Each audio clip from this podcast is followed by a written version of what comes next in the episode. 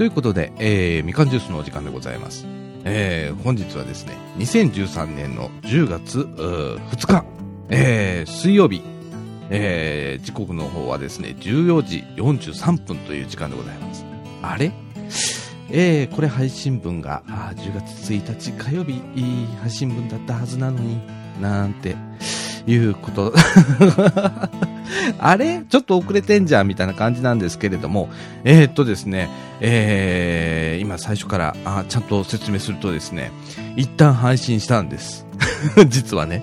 で、お詫びなんですけれども、えー、っと、2013年10月1日、えー、第134回配信分なんですけれども、えー、っと、いつも、ポッドキャストでですね、えー、と、先行配信をするわけなんですけれども、えー、とその中でですね生活困窮者あ自立支援法から生活保護を考えるという、えー、ことでですねなあの流したんですけれども、えー、その放送中ですね、えー、生活困窮者自立支援法は成立しているというような発言を早とちりですね我々ね いたしまして、えー、正式には、えー、っと、夏の国会では、夏の国会っていうのはですね、前の国会では、えー、否決をされております。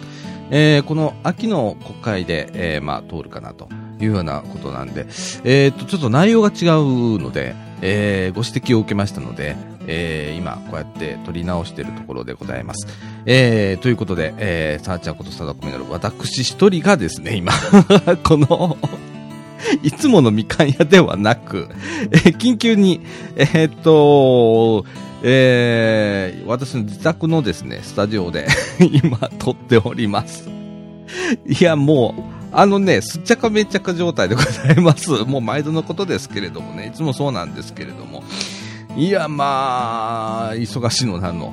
本当にね、えー、あちこち駆けずり回ってるような状況なんですが、えー、っと、ちょっとね、えー、今週、えー、っと、先週かの土曜日から、えー、っと、月曜日まで、ね、この月曜日まで、えー、広島へ行っとったわけなんですよ。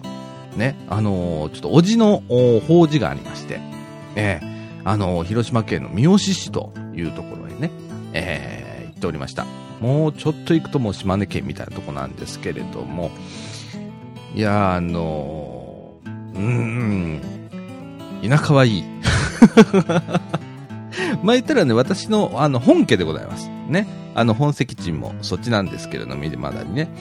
えー、あのね、本当山ん中なの。そのお家がね。本家はね。で、まあ夜になったらシーンとして真っ暗でね。ねえ、本当あの都会ではね、えー、味わえない感じ。ね、あの、都会だったら、えー、夜でも、なんて言うんだろう、空がうっすらと明るいみたいな。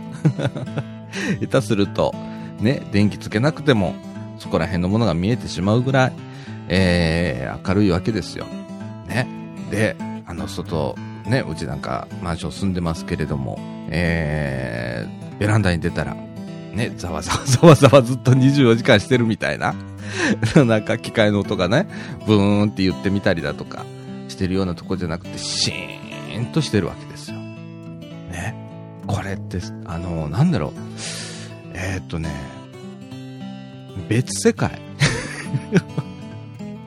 もともとね、そう、田舎の家の方が多分普通だと思うの。ね。えー、この、ね、都会へ住んでるとですね、えー、まあ、ね、田舎ずっと、ね、あの、夜中になっても、えー、薄明るいみたいなのが当たり前になっちゃって、ね、えー、ざわざわざわざわしてるところが 普通になっちゃうんだけどこれって、これってどうなのかね？なんてね。えー、で、あの、ね、いつもの、あの、言ってるあれなんですけど、電気足りねえ、電気足りねえって言って、ね、言ってるけど、あの、空が明るくなるぐらい、そら、ね、地面で電気焚いてりゃ、そりゃ明るいわなと、ね、思いますよね。あこれが普通と思っちゃちょっとダメなのかななんて、毎回こうね、いろんな田舎へ行くんですけど、田舎行くたんびにそう思うんですよね。ええー、いや、都会に住むというのも、どうかな で、僕なんかね、もう40過ぎてますから、そろそろあの、ね、まだちょっと早いって周りの人から言われるんですけれども、ちょっと老後のことなんかも考えたりしてね、老後どこに住もうとかね、えー、ここの茨城で住んでていいんだろうか、なんていうことを考えてたりするんですけれども、えー、いやあの、田舎いいな。ちょっと不便だ。不便は不便だよ。ね。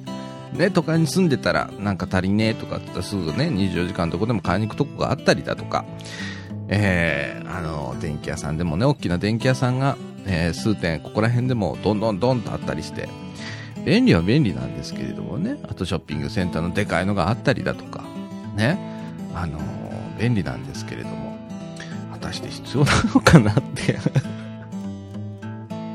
なくてもまあいいかというような気がしてきたのは、年のせいでしょうか。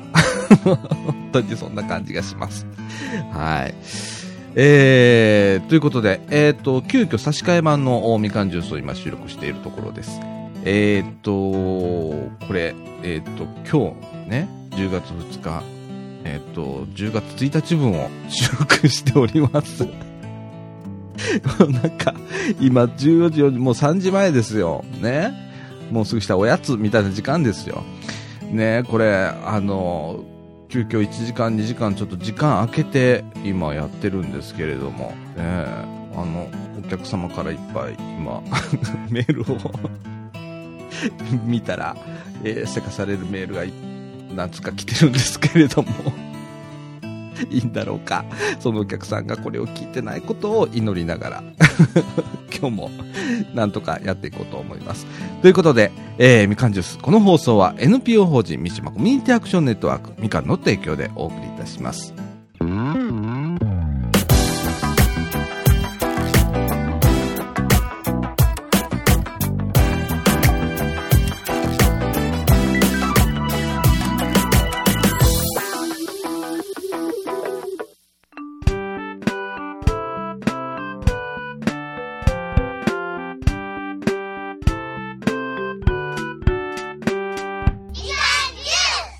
ということで、えっ、ー、と、中枠1のお時間でございます。はい。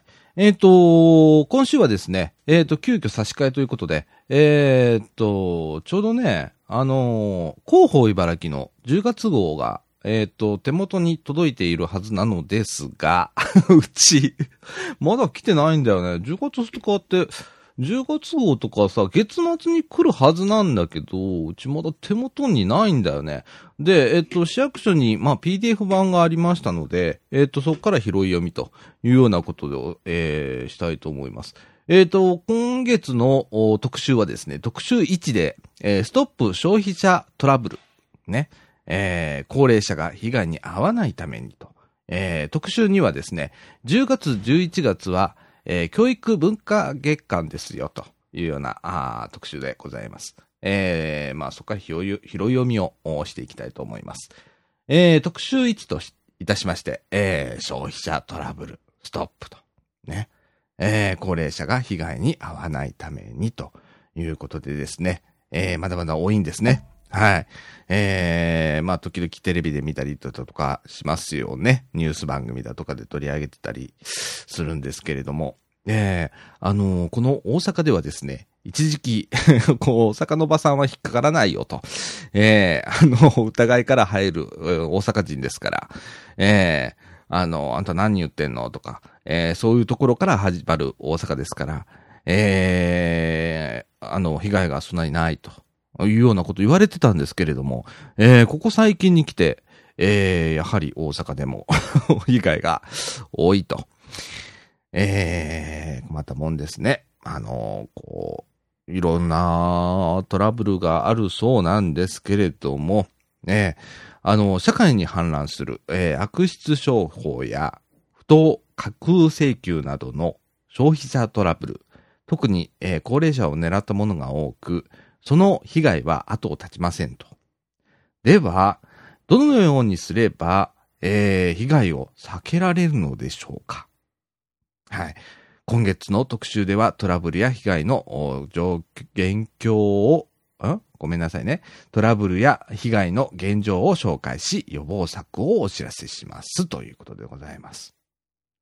で、えー、狙われる高齢者という、えー、ことでですね、えー、昨年度に、えー、茨城市の消費生活センターに寄せられた消費者トラブルに関する相談は、2092件。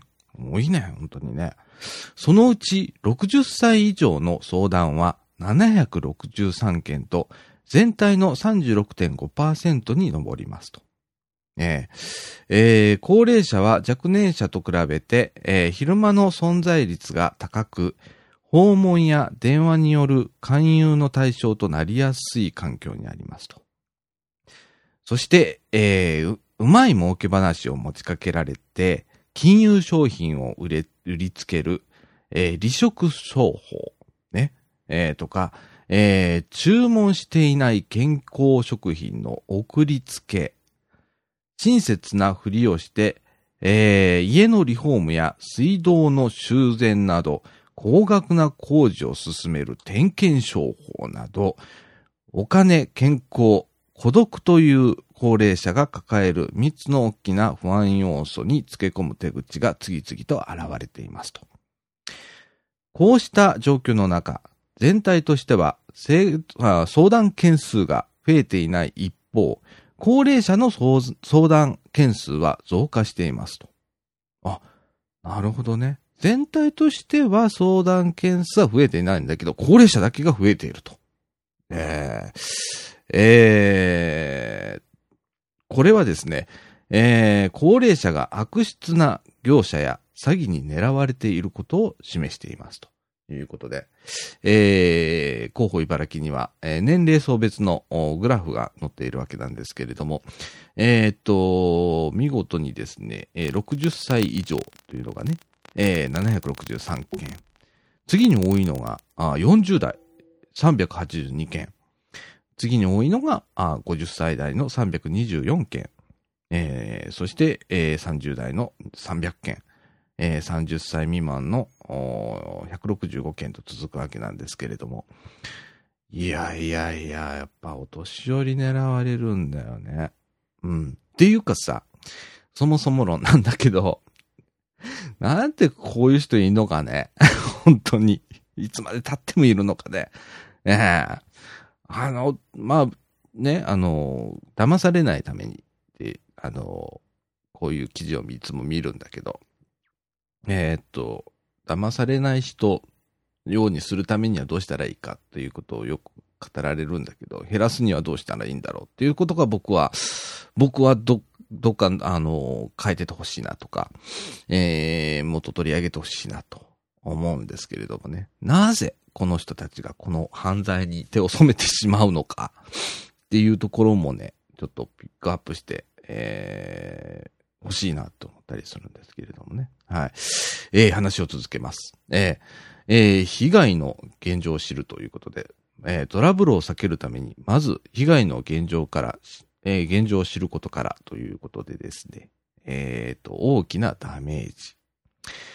60歳以上の消費者トラブルによる、えー、1件あたりの被害額は約29万円で、その他の世代の約8 1.5万円と比較すると、3倍以上にもなっています。これ昨年度の集計結果ですね。中には1件の被害額が1000万円を超える大きな額のものも報告されていますと。被害に遭うことで経済的な損失はもちろん精神的に受けるダメージもとても大きいものですと。そうだよね。いや、本当あの、金銭的っていうのもで、もう1000万ぐらいになるともうポッカーンですよ。ね。そうなるともう精神的に受けるダメージ。いや、本当多いと思うよ。人に騙されるんだからね。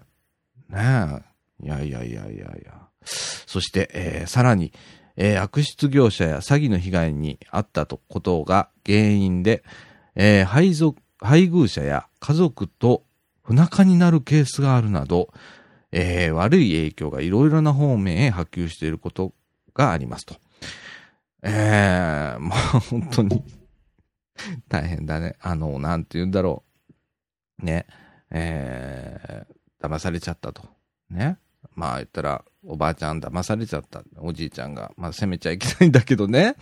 こればかりはね、責めちゃったりして、えー、不仲になっちゃうとか。ね、息子も、息子さんとなんか仲が悪かったり、お嫁さんと仲が悪くなっちゃったりだとか、っていうこともあると。ね。いやいやいやいや。困ったもんですね。えー、気づかない、相談しない、繰り、えー、が繰り返すということでね。えー、っと、高齢者が被害に遭うケースの特徴としては、騙されていることに気づいていないという点がありますと。業者の、えー、人間と親しくなり、油断したところで契約を進められるといったケースでは、えー、被害に遭った後でも、この、あの人は、えー、本当にいい人だと信じている場合がありますと。また、被害に遭ってもえー、恥ずかしい、周りに心配をかけたくないという気持ちから、誰にも相談しない人が多いという傾向があります。さらに、一度騙された人が、以前契約をした、えー、商品、サービスについて、解約してあげる、損を取り戻してあげるなどという言葉に載せられて、繰り返し被害に遭ってしまう二次被害と、三次被害といった例も見られますと。ああ、もうどんどんどんどん深みにはまっていくということですね。えー、次々次々、えー、来るわけですね。えー、じゃあ、まあ、損したんだったら取り戻してあげるよ。なんてね。あるんですね。本当に。で、えっ、と、巧妙になる手口ということでですね、悪質業者や詐欺の手口はその時代や社会情勢に反映して常に巧妙になってきていますと。最近起きている、えー、金融商品のトラブルでは、二酸化炭素排出権や、えー、海外の土地利用権といったグローバルで内容の分かりにくい商品を扱った手口や、震災で、えー、透析ができる病院が不足しているなどと、東日本大震災の被災地の復興支援を名目に、医療機関債への出資を求める勧誘のような社会貢献意識を利用した手口も増えていますと。絶対許せないね、これね。えー、では、えー、これらの被害から身を守るための予防策にはどのようなものがあるのでしょうかということで。いやー、なんだろうね、本当に。えー、ちょっと腹が立ってきますね。本当に。えー、えーとですね、まあ日常の予防策を学ぶということで、じゃあ、じゃあ、じゃあ、ね、えー、騙されないためには、ね、日頃からどういうふうな心構えでいたらいいのかということで、本人の心構え、周囲の気づきと適切な相談で被害を未然に防ぐということに入ってきます。えまずはですね、自分の心構えということで、被害を防ぐためには、何と言っても、まずは自分自身の意識を高く持つことです。ということで、悪質業者や詐欺の手口をは日々新しくなっています。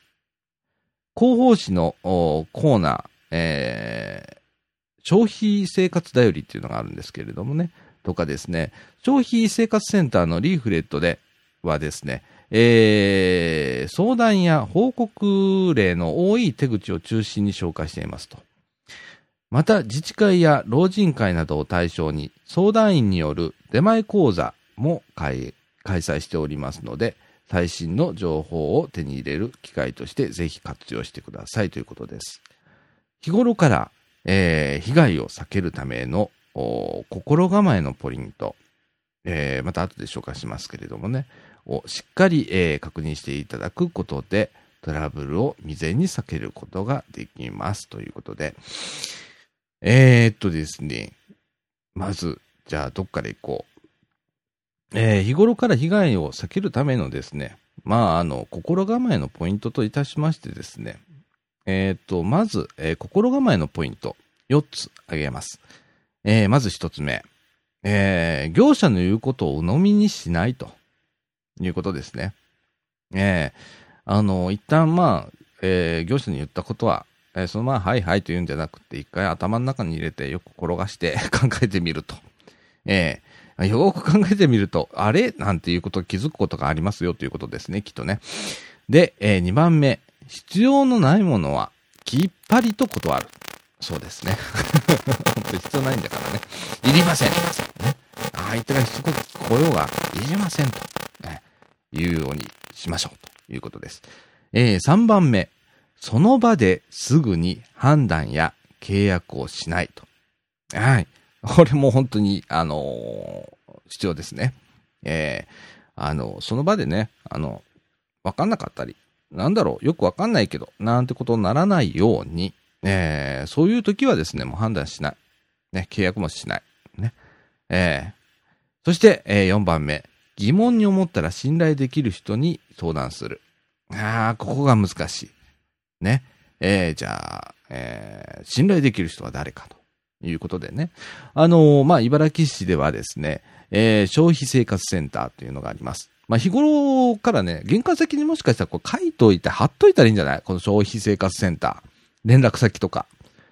ええー、あのー、電話先をね、えー、で、電話のところに、その消費で生活センターのこと書いてたりだとか、えー、そういうようなマグネットを作ってね、えー、困った時にはすぐ、えー、電話できる。あ、あそこがあったわって忘れないような形っていうの、仕組みもできるかもしれないね、これね。えー、え、疑問に思ったら信頼できる人に相談する。ね。えー、いうことでございます。えー、っと、そうですね。えー、っと、次行きまして、えー、家族や周囲の気づきと見守りということで、えー、次に大切なのは、えー、家族をはじめ、周囲の人の気づきや見守りですと。えー、消費生活センターーではですね、被害に遭った本人からだけではなく、家族や本人と関わりが、あ関わりがある民生委員、ホームヘルパー、ケア、ケアマネージャーといったあ人から相談を受けることがありますと。ただ、その多くはすでに何らかの被害が起こってしまってからの相談なんですと。ああ、なるほどね。周りの人が早い段階で要注意のサイン。またこれも後でご紹介しますけれども、えー、要注意のサインに気づくことができていれば、被害を未然に防ぐことができたのかもしれませんと。どんな人でもお金の話はなかなかしにくいものですと。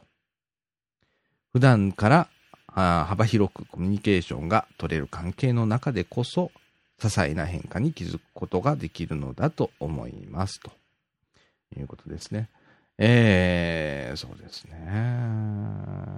難しいんだね。ここもね。ということで、えっと、見落とそ、見落とさないで、要注意のサインということで、えー、これは2、4、5、5つ挙げられていますね。あなたの周りにこんな人がいたら相談が必要かもしれませんということで、1つ目。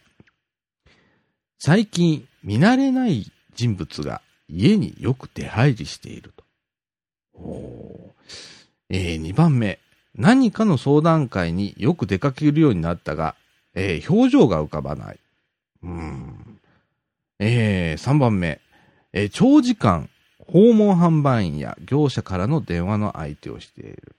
なるほど。4番目、羽布団や、えー、健康食品など見慣れないものが多くある。はあはあ、5つ目、必要以上に、えー、倹約し始め、お金に困っている様子が見られる。まあ、もう、もう、もう、もうダメですね。もうヨーヨーダメですね。えー、こういう人が、あ周りにいらっしゃいましたら、えー、まあ、その人経由で、えー、消費生活センターに、えー、まあ、通報ですね、一種の、えー、していただくのも一つ手かもしれませんね。はい。えー、まあ、これもこん、ね、このみかんでも、よく話してるんですけれども、コミュニティって何だろうって思いますね。あのー、まあ、近所付き合いね、が、あこう、もっとうん、あれば、えー、未然に防げることもあるのかもしれませんね。はい。えー、次はですね、えー、人とのつながりも大切ということで、また自分から進んで、えー、いろいろな人と関わる機会を増やすことも有効な予防手段ですと。自分だけでは手に入らない情報に出会ったり、困りごと相談のお相談相手ができたりだとか、良い点がたくさんありますと。ごちご近所付き合いや、あたくさんあ、ごめんなさい、えー、ご近所付き合いや趣味のサークルでもいいですし、世代の違う人たちと交流できるような場場なら、なお良いかもしれませんね、ということです。はい。えー、コミュニケーションですね。はい。えー、で、えー、っと、次、どんどん行きましょうか。えー、被害をなくしていくためにということで、迷ったら相談をということです。はい。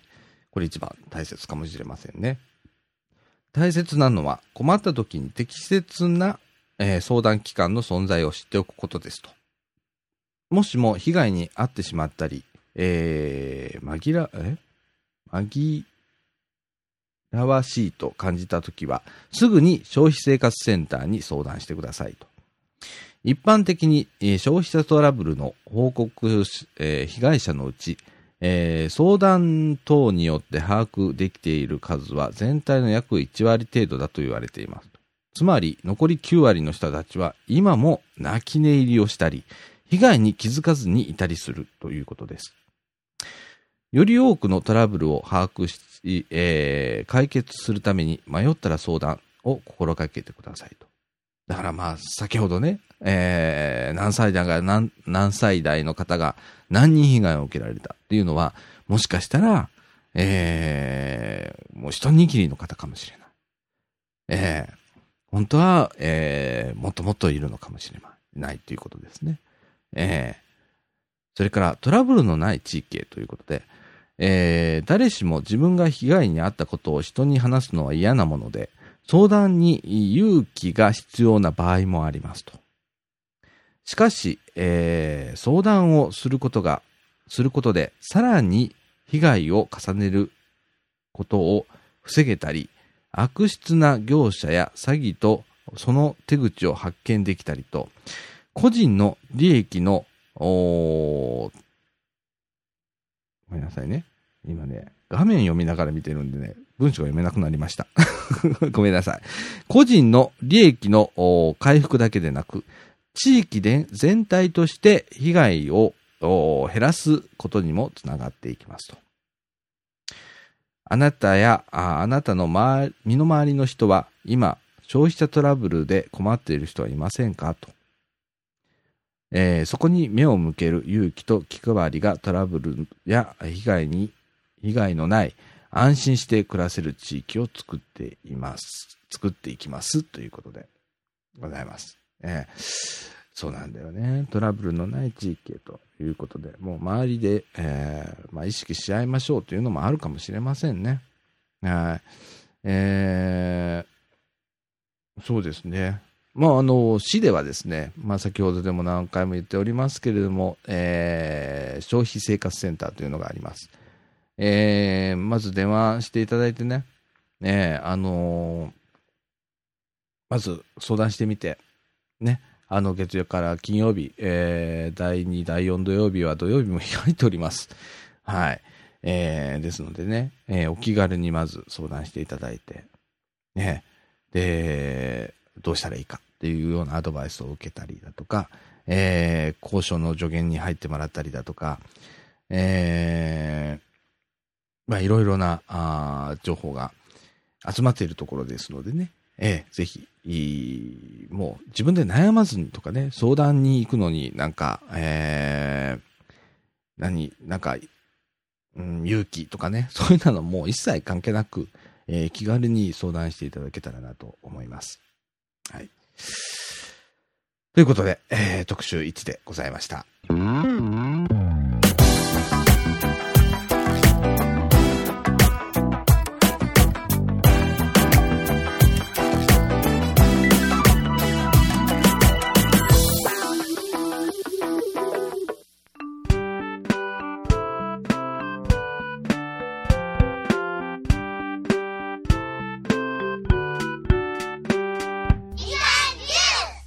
ということで、えっと、どうしよう。これ取り上げた方がいいのかな よくわかんないけれども 特集にはですね、10月11月は、えー、教育文化月間ということでですね、えー、っと、まあ、いろんなイベントがありますということでございます。あのー、全部読んだらこれね、きりないんだよね。めちゃくちゃあんねんけど、えー、っと、市と市の教育委員会では、え、っと、教育、文化、スポーツ等の催しを通じて市民意識の向上と郷土愛を育むため、えー、教育文化月間行事を開催しますと。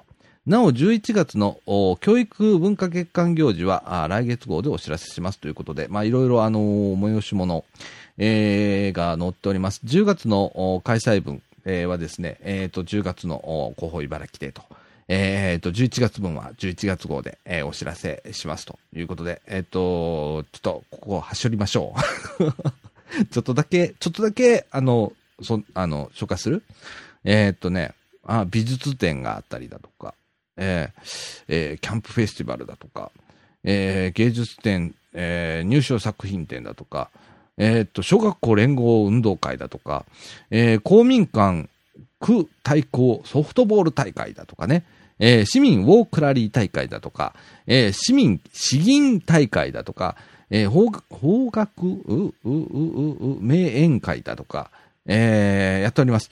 えー、っと、なんかライブラリーフェスティバルだとか、はい、あの、いろいろやるんだね。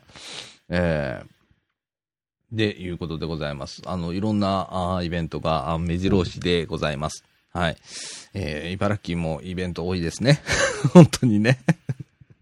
隣の高槻にかなり、えー、意識しているのか、えー、毎年なんか増えてるような気がします。はい。気のせいでしょうか。はい。えー、それからですね、えっ、ー、と、大切なお知らせということで、えっ、ー、と、税の使い道を考えてみようということで、平成24年度の決算が出ましたということで、えー、茨城は、えー、どうなのか。黒字なのか赤字なのか。えー、とかね、いろいろ載っております。はい。えー、あとは税金がどんなことに使われているのか。ね、その割合を書いていたりだとか、えー、それから茨城市の財布事情とかね、えー、あの、書いております。はい。えー、そうですね。うん、まあ、まあ、どうなんだろう。これも、あの、市の候補載っておりますので、えー、読んでください。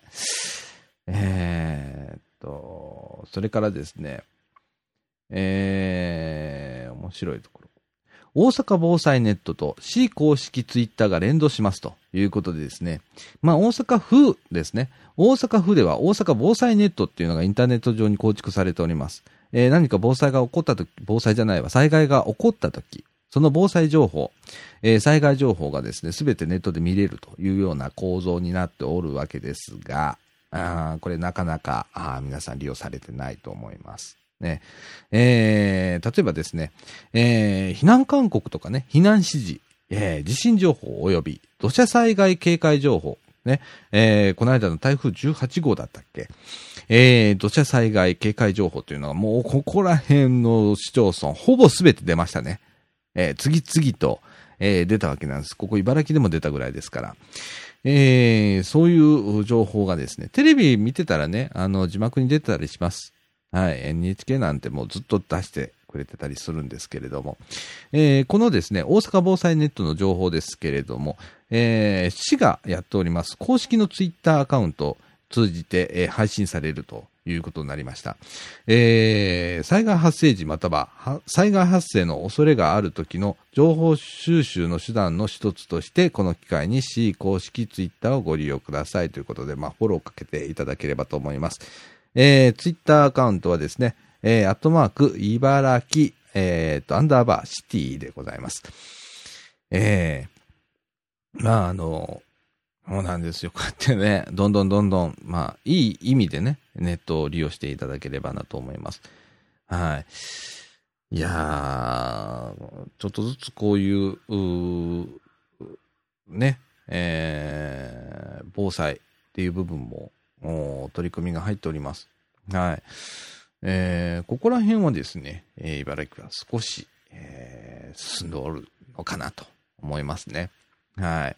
あとですね、まあこれ追加ね、あのーなんですけれども、えー、防災マップっていうのを、茨城市のですね、危機管理課というところが、まあ、作っているわけなんです。えー、と、例えば地震が起きたら、あなたの地域は、あーどのくらい揺れるか、ね、震度なんぼで揺れるかっていうのを、えー茨城市の中で、さらに、まあ、メッシュ状に細かく、えー地区分けをして、えーこの地域はこれだけ揺れるっていうシミュレーションをしたマップだとか、それから水害が起こった時、あなたのところは浸水しますと。えーじゃあどれぐらい浸水するのかっていうのを、こと細かく地図上に書いたマップ。それから、えっ、と、土砂災害ね。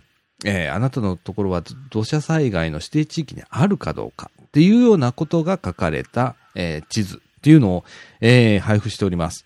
えーこれ一家に一枚あれば、えーで、目を通しておくと、あ、自分の地域は何かあった時こんなことが起こるんだというようなシミュレーションのいいきっかけになると思いますんで、えーぜひですね、皆さんも、あのーちょっとね、みかん屋もちょっと置いてます。えー駄菓子屋のみかん屋さん。えっ、と、レジの横にですね、パンフレット置き場作っておりますが、えーそこでですね、入手可能です。えっ、と、無料で配布しております。えーぜひ、えー皆さんお手に取って一回、あのー確認していただければなと思います。はい。えーとですね、それから、全然話変わりますね、今度ね。JR 茨城駅東口駅前広場をより使いやすく整備しますということで、えっ、と、東口ということはですね、えー、すっげえでっかいバス乗り場がある方の逆ですね。ええあのーまあ、言ったら、えーっと、えー、なんだろう。あれ、ややこしいんだよね。東口とか、えーっと、西口だとか。で、ね、あのあそこら辺の JR ってなんかよくわかんないんだけど、ね、あのなんか東口の駅前広場を整備し直すということで、えー、なんか工事が始まるそうです。はい。えー、あの、西口かいね、あの逆側の、あの、ね、そのでかいバス、バス停がある方、ね、万博の方ですわ。あっちゃんの方も、そろそろもう茨城手入れてくださいよ。ね。あのー万博の時には整備したじゃないですか。JR 茨城の周辺とこ。あと、阪急の茨城の周辺。ね。で、えー都市構造がそのままなんですよね。えーあれからもう、えー40年。ね ?40 年 以上。えーいろいろまあ、細かいところでは入ってるんですけれども、えー駅前が、あなんか、タイムトラベラーのように、なんかその時代で止まってるまんまのような気がするんだよね。えーあの JR の茨城と阪急の茨城市の駅ね。えーあのーうんもうそろそろなんか時代に応じた、あーなんか、駅前整備っていうのを、えー根本からちょっと考えてほしいなって。ここら辺はね、高槻の駅、ね、隣町の高槻の駅なんか見たら、もうどんどんどんどんアグレッシブに、えー時代とともに、えー進化していくじゃないですか。ね。えーそこと茨城市の違いっていうのが、えー顕著に現れるところだと思いますのでね。まあ言ったら駅っていうのは、あの、町の玄関口ですのでね。えーあの、この辺の整備もちょっと考えてほしいなと思います。はい。それからですね、えーっと、今、7、え、37分、えー、38分ぐらいか。まだまだいきますね。えーっと、茨城市民活動応援フェスタを開催しますということで、えーっと、10月27日の日曜日、午前10時から午後4時まで、場所はクリエイトセンター、えーっと、市民会館の、えー北側ですね。はい。クリエイトセンターで行います。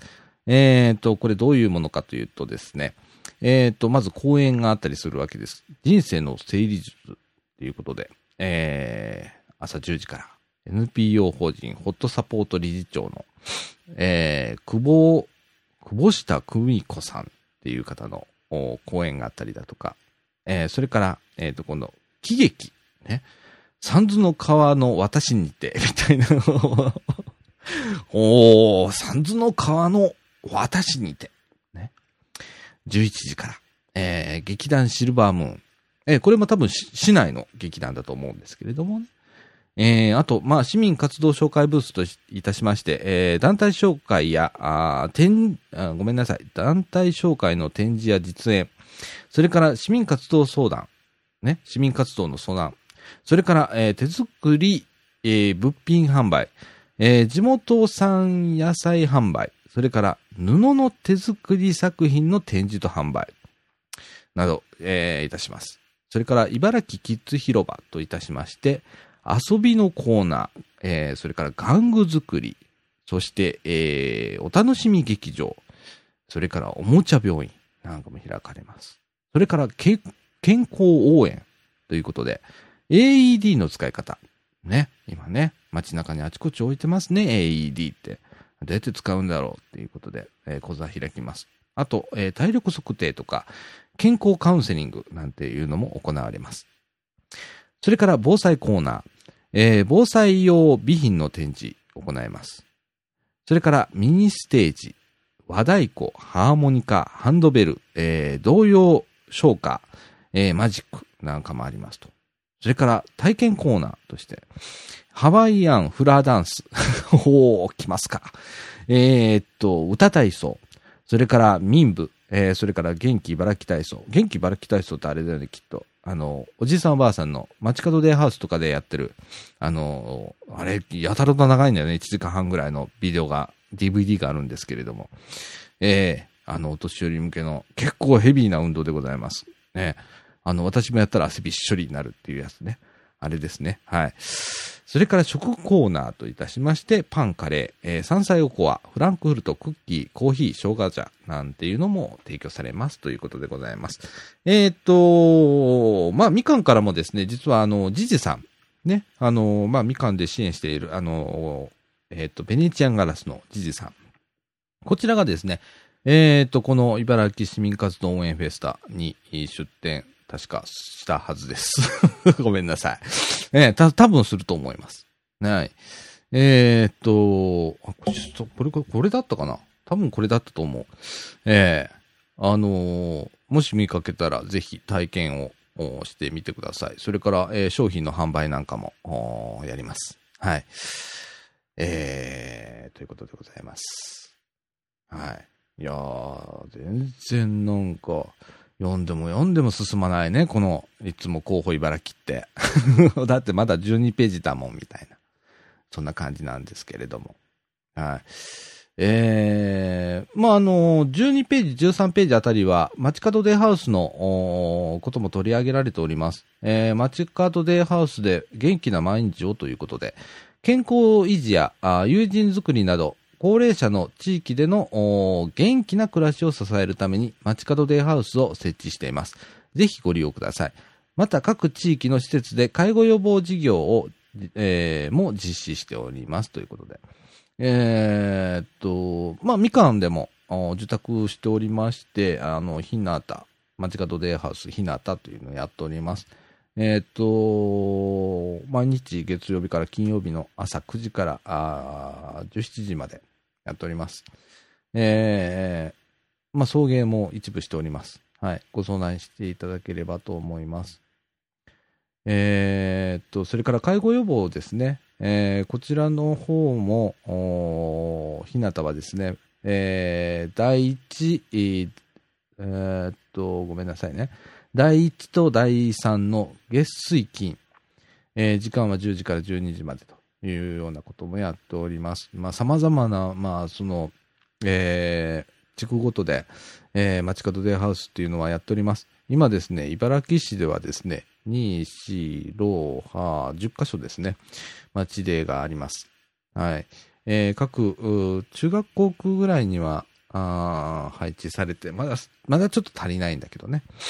ええまあ大体中学校区に1個ぐらいはあるかなというような感じなんですけれども、ええ。まだあのー、そうですね、うん、えー、要介護認定で被害と、ね、かっこ自立と判断される、え、在宅高齢者の方、ね、あの、まだ介護は認定されてないんだけど、というような方に、えー、街角デイハウス、えー、ぜひご利用していただきたいなと思います。はい。えー、まあ、料金等はね、あのー、各施設でまた違いますので、えー、っと、各、えー、事業所にお問い合わせください。はい。えー、13ページに載っております。はい。それから、あ社会福祉協議会の無料相談、えー、心配事相談、えー、毎週火曜と木曜日、えー、午後1時30分から3時45分まで、えー、場所はですね、えー、福祉文化会館、1階相談室っていうところでやっております。えー、っと、福祉文化会館はですね、えー、っと、市役所の、えー、ドル挟んで向かい側。えー、市民会館の隣です。はい。えー、市民会館の前でぐるっと見回したら、あの、市民文化会館見えますんで。はい。えー、ぜひご利用ください。それから介護電話相談もあります。えー、毎週木曜日、えー、午後1時半から3時まで。え、ー、っと、そうですね。でございます。それから、えっ、と、毎年なんですけれども、共同募金にご協力をということで、えー、10月1日から、えー、共同募金運動、えっ、と、言ったらね、赤い羽共同募金だとか、歳末助け合いもそうですね、が実施されますと。皆さんから受けられる、あ、ごめんなさい。皆さんから寄せられる善意の募金は、地域の福祉、地域福祉などで活かされますと。一人でも多くの皆さんの温かいご支援をお願いします。なお、もう募金の取りまとめは自治会等を通じお願いしています。ということで、えっ、ー、と、うちももう回ってきましたね。はい。あの、袋に、えー、入れて、えー、ね、あの、ご協力いただければと思います。えー、受付はですね、10月1日から12月27日の間に、直接または郵送で、えー、社会福祉協議会をお送りしていただいても結構ですと。えー、振り込みもできますということで、えっ、ー、と、茨城市の社会福祉協議会、えー、でも受け付けております。はい。えっ、ー、と、額がとかね。そういう方はですね、直接、えー、社会福祉協議会へ、えー、お問い合わせください。えー、電話番号は、えー、627-0033。もう一回言いますね。えー、茨城市の社会福祉協議会の電話番号です。627-0033でございます。はい。えー、次々行かなければ、行かなければ、えー、っと、で、次ね。えー、そうですね。難しいんだよね。何を取り上げていいか。えー、特に今回は、紙じゃないんで、今画面 PDF を言いながら、えー、見ておりますので、えー、ちょっとお待ちを。えー、っと、いろいろ探しております。えー、そうだな。そうだな。だいたいこうやったら最後までいっちゃうんだよね。えー、なんかまあね、臨時学校調理員、えー、募集してますとか、心理判定員募集してますとか、求人が出たりもしますね。はい。えーあとですね、えー、より良い行政運営に向けて、えー、市政顧問を設置ということで、はい。市ではですね、重要課題にを敏速かつ的確に解決し、市のポテンシャルを最大限に引き出すことを目的として、えー、市政顧問を設置していますと。市政顧問は、えー、市長や副市長などからの求めに応じ、市の重要施策に関する政策的、専門的事項について助言を行うもので、えー、8月14日現在、11名に委託していますということで、えっ、ー、と人、人事制度とかね、それから駅前整備、あ、さっき出てた話題ですね。えー、なんかは元国鉄職員の方が、とかね、えー、教育とかね、まあいろんな街づくりだとか、ね、まあ、いろんなところにアドバイザーとして、えー、入ってくれているわけですね。はい。えー、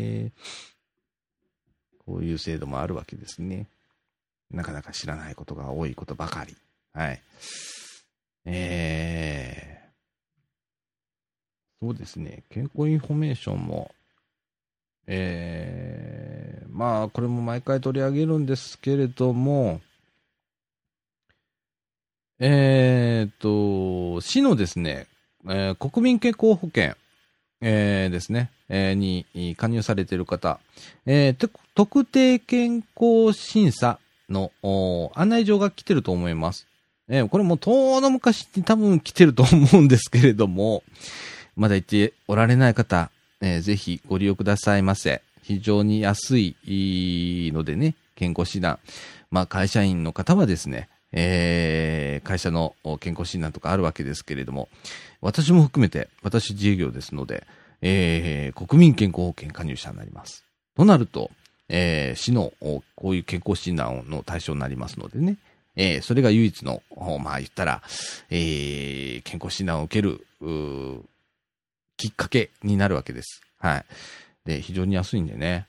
はい。あの、基本的な検診だったら500円で受けれます。で、いろいろ、まあ、ね、あのー、まあ、年齢だとか、えー、っと、いつ受けたら次はいつまで受けれないとか、まあ、いろいろあるんですけれども、あのー、癌の検診だとか、それから、えー、骨粗鬆症の検診だとかね、そういうようなものを組み合わせて、どんどん、まあ、自分でカスタマイズもできるんですけれども、大体僕で3000円ぐらいしか払ったことないと思うんだ。自分が受けれるやついつもフルセットで受けてるんで、で、えっ、ー、と、それで受けても、3000円ぐらいしかかかってないと思う。ええー、あの、非常に、あの、安いんでね。えー、皆さん、あの、自分が心配だなと思うところ、オプションでも、また、あの、いろんながん検診とかつけれるんでね。えー、あの、一回受けていただければと思います。はい。まず一回というかね、定期的にね、はい。受けていただければと思います。はい。えー、あとインフルエンザ予防接種を実施とかね。あいや、今回はあれですね、高齢者対象とかなってきましたね。はい。えー、10月1日から12月の末まで、えー、市内のインフルエンザ予防接種委託医療機関にて、えー、行いますということで、えー、接種当日に、えー、満65歳以上の市民、または接種当日に満60歳以上、65歳未満で、心臓、肝臓、呼吸器機能に重大な障害がある方、えー、要件に該当する身体障害者手帳1級、えー、医師の診断診断書等が必要とか書いてありますけれどもね、まあ1000円で、えー、受けれますということでございます。えーそうですね。はい。これもね、えー、最近お年寄りの方対象にね、インフルエンザの、えー、予防接種とかやっておりますけれども、はい。あの、ぜひ受けてください。ね。えー、あとイベント、えー、宮山の里の収穫祭ありますね。えー、10月5日土曜日、えー、午前9時から午後1時まで、えー、場所は宮山の里、えー、トークショー、とか、あなんだ、河内温度と太鼓とか、ビンゴゲーム、新米のすくい上げ大会とか、マス、アマゴのつかみ取りとか、やりますね。はい。新米の味比べとかね、本菓子配布しますとか、あいろいろやるらしいです。おこみやもの里結構いいんだよね。今ほれ、野菜高いじゃん。あの、スーパーとか行って。で、えー、っと、宮山の里って、その産直もやってるので、あの、たまに行くんです。朝早くから。えっと、うち掃除時なんですけれども、掃除時からだったら車で20分ぐらいかな。山の奥へ入っていくんですけれども、えー、20分ぐらいで着いちゃいます。意外と近いです。えー、で、朝早くから行って、あっという間に野菜が売り切れちゃうので、本当は朝早く行かないとダメなのね。もうオープンと同時に入るぐらいの勢いじゃないと、えー、とてもじゃないけど欲しい野菜が手に入らないので、えー、私の場合、えっ、と、かみさんの休みと合わせて、朝早くから行ったりしますけれどもね。はい。えー、宮本と結構面白いのでね、ね皆さん、一回行ってみてください。はい。えっ、と、宮本の外多分ホームページあったと思います。えっ、と、えっ、ー、とね、見る山の、え、里って書きます。えー、宮山の里。え、里もね、あの、ちょっと難しい方。あの、糸編の方。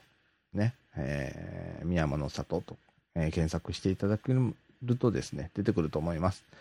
はい。えー、っと、そうですね。それから公募施設見学会というのもあります。市のまちづくりを知ろうということで、10月26日土曜日、午前9時から、えー午後0時半まで、えー市役所南館10階大会議室に集合して、えー小学生以上の市民、えー先着20名、えーと、市が進めている5大プロジェクトの紹介だとか、相川ダム情報交流センターの見学とかいうことでございます。えーと、バスで移動しますので、えーバスで移動しますということと、それから歩きやすい服装で来てくださいということでございます。えーと、お申し込みはあ10月16日、えー午前8時45分から、えー電話で、えー広報校長課、校長係というところ、えー電話番号620-1603、620-1603、えー広報校長課、校長係、ね、本当に、あの、僕らみたいな素人の、あの、えーこういう喋りには、いじめのような、広報校長課、校長係みたいなね、えー名前ですけれども、皆さん、あの、こちら、お申し込みくださいませ。はい。えー今ね、茨城も、今、あちこち建設ラッシュでございますね。ね。あの、例えば、新名神。ね、今、えー名神高速茨城インターありますけれども、この北川山の奥の方に、茨城北インターっていうのがまたできます。あと、えっ、と、大きなプロジェクトとしては、えー、アイダムですね。アイ川ダム。えーこちらもだいぶ建設進んでますね。えっ、と、周辺の道路の付け替え工事だとか、っていうのはほほぼ終わっておりますし、ねえーあと、えーこの、私住んでいる周辺だったら、JR の、総除寺駅が約3年後ぐらいに開設します。えー今もう工事が始まりましてね、とうとうね。えー私、小さい頃からあの、駅ができるというような言い伝えがあったわけですけれども、40年経った今、やっとできます。えー変わりますよ、この掃除時も。えー阪急とね、掃除、えー JR と、えーダブルアクセスでございます。はい。えーうちなんか家賃が上がらなければいいので、なんて思ってるんですけれどもね。はい。えーまあね、本当今、市が進めているというか、国が進めてたり、府が進めてたりする事業、ね、公共事業、多ございます。はい。随分自分たちの生活も変わるんだろうなって思いつつ、えー本当になんか便利すぎていいんだろうかと思うような時もあるんですけれどもね。はい。えー、まあいろいろイベント本当に多いっすね。こうやって見てるとね。アグネスちゃん講演会とかね。ありますね。はい。あのーここら辺はね、もうあのー一個一個取り上げられないので、あの、皆さん、えー、広報茨城をご覧ください。あのー意外と、意外とですね、広報茨城見られておりません。えー、紙面がすごく読みやすくなりました。えー、去年あたりからかな。えー、広報の茨城は本当に読みやすくなりました。で、きめ細かく、ね、いつどこで何が誰をみたいなことがちゃんと書かれるようになりましたので、えー、ぜひ、えー、手に取って、ね、もうあの、必ず皆さんのポストに、お住まいのね、あの、家のポストに入ってるはずなので、えー、パラパラと読んでいただければと思います。はい。なんか、ちなみにね、この広報茨城、ね、えーっと、12万9400部制作してるそうです。で、1部あたり19円。これ皆様の市民税でございます。なので、えー、見てください。で、ね、税金使われてるからにはもう、もうちょっとこんなことしてよ、なんていうことも言ってもいいわけですから、広報官にね。えー、あの、ごめんなさいね。えー、1部あたり19円、税金使われておりますのでね。えー皆さん、えーぜひ、えーご覧くださいませ。ということで、えー、広報茨城の拾い読みでした。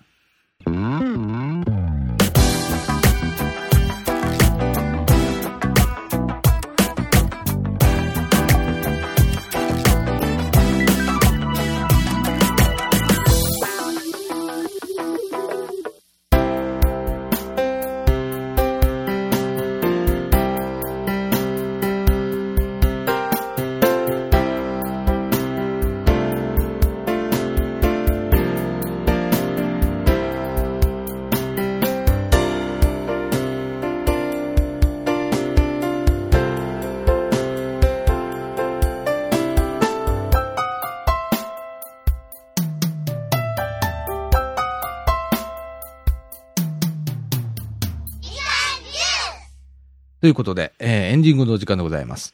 えー、なんかすごい今日は、なんか、いつもより、えー、早口になってますね。だって、後ろに仕事いっぱい入ってんだもん、みたいな。あの、何？後ろからチクチクやられながらなんか喋ってるみたいな感じで。えー、もう本当今汗びっしょりまたかいております。えー、なんで喋っててこんな汗かくんだろうね。あーこのラジオってね。いつも思うんだけどね。えー、あの、いつもね、あのー他のメンバーいるじゃないですか。いろいろね。ええあのーえーピンギンさんだとか、ジュンジュンだとか、オカッチだとか、えーそのメンバーでこう、ラジオするじゃないですか。で、まあ当初、このラジオ始めた時は、私一人で やっておりました。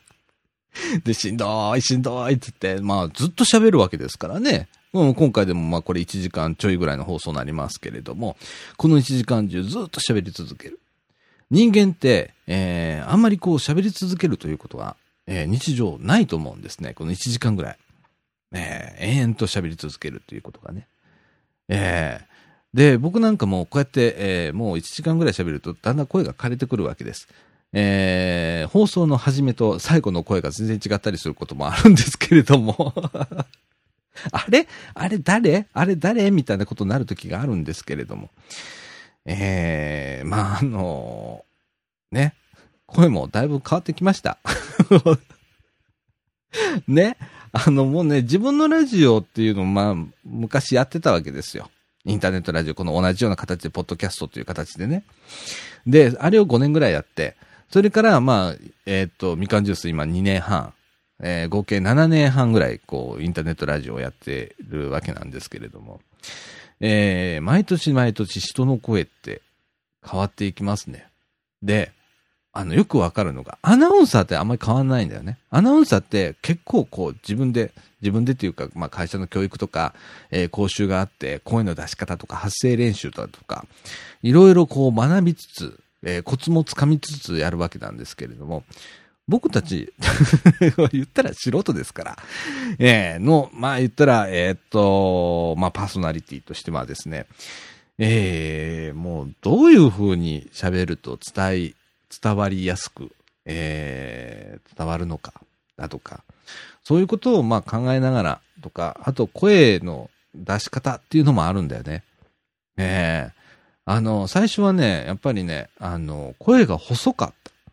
すっごく声が細かって、で、それなんでだろう？なんでこう、えー一般に、えー出ているこのアナウンサーと僕らの違いは何なんだろうって考えた時に、腹から声が出てないんだよね。ええで、えーっと、えーっと、割とこう、小声でラジオは、ね、これ大声でこうやってたら、隣の家から変な人とは思われるんで、ある程度声はセーブしてるんですけれども、やっぱりこの腹から声を出すのと、それから喉で声を出すっていうんですけれども、喉で声を出すのとはえらい違いで、そういうことがまあ、この7年半ぐらいでだいぶ身につきましたね。で、もともと僕はあんまり喋りが上手じゃなくて、今でもあんまり上手じゃないんですけれども、でもまあ1時間ぐらい喋れと言われたらですね、まあこうやって話をつなぐことぐらいはできるわけですよ。ね。まあ言った喋れと言ったら2時間でも3時間でも喋れるようになったわけですけれども、えっ、と、ぜひですね、このみかんジュースね、今、えー、パーソナリティ募集しております。はい。えっ、と、あと、編集できるスタッフさんだとか、えっ、と、まあ、ラジオ部っていうのは、まあ、ミカの中のラジオ部なんですけれども、えー NPO 法人の一活動でございます。で、その中で、また、えっ、と、いろんな支援事業を立ち上げたりだとかっていうことも、ラジオ部は独自で、まあ、やってるわけなんですけれども、えーこういうところにご理解を示していただける方だとか、えーいう方はですね、ぜひお気軽にですね、えっ、と、メールで、えっ、と、お問い合わせくださいませ。あの、どなたでも受け入れるというのが、このラジオ部の特徴でございます。はい。どんな方でも、えー来てくださいと、えーみんなで、えー楽しくワイワイ、ラジオを流しましょうと。で、えーその中で、まあ、市民活動として、えーラジオというのもありですし、それプラス何かこう、なんか自分たちができること、やってみようやというのが、まあ、NPO 法人の中の、このみかんのね、中のラジオ部の活動と、えー、なっております。かなりこじつけな部分が多いんだけど、このラジオ部っていうのは、えー、もともとまあラジオだけやってりゃいいみたいなところだったんですけれども、まあそれだけじゃね、あの、意味があまり、ないというかね、えー、ただ我々がワイワイ騒いで、ね、あのー、遊んでるだけじゃ、ね、これはあまりもったいないんで、じゃあ自分たちが気づく、気づいたところは何か、えー、貢献できることないんだろうかとか考えたりするのも、まあ、ラジオ部の一つの特徴でございます。はい。えー、でもまあ、肩意地張らずに、えっ、ー、と、気軽に、ワイワイガヤガヤ、みんなで話し合いながら、えー、これちょっと手出してみるとか、えー、あれやってみるとか、えー、いう感じでね、えいつもライトな感覚で我々やっております。なんか福祉とかっていう話になると、急に重たくなるんですけれども、僕はあの、どちらかというと福祉という部分をライトに考えたいタイプです。なんか、あの皆さん、急に福祉の話をすると重くなる。えー、口が硬くなる。みたいなところがあるんですけれども、えー、このラジオでは一貫してそれをライトに語っております。えー、そんな世の中が、まあ、あの、少し広まればいいな、なんて思っておりますけれどもね。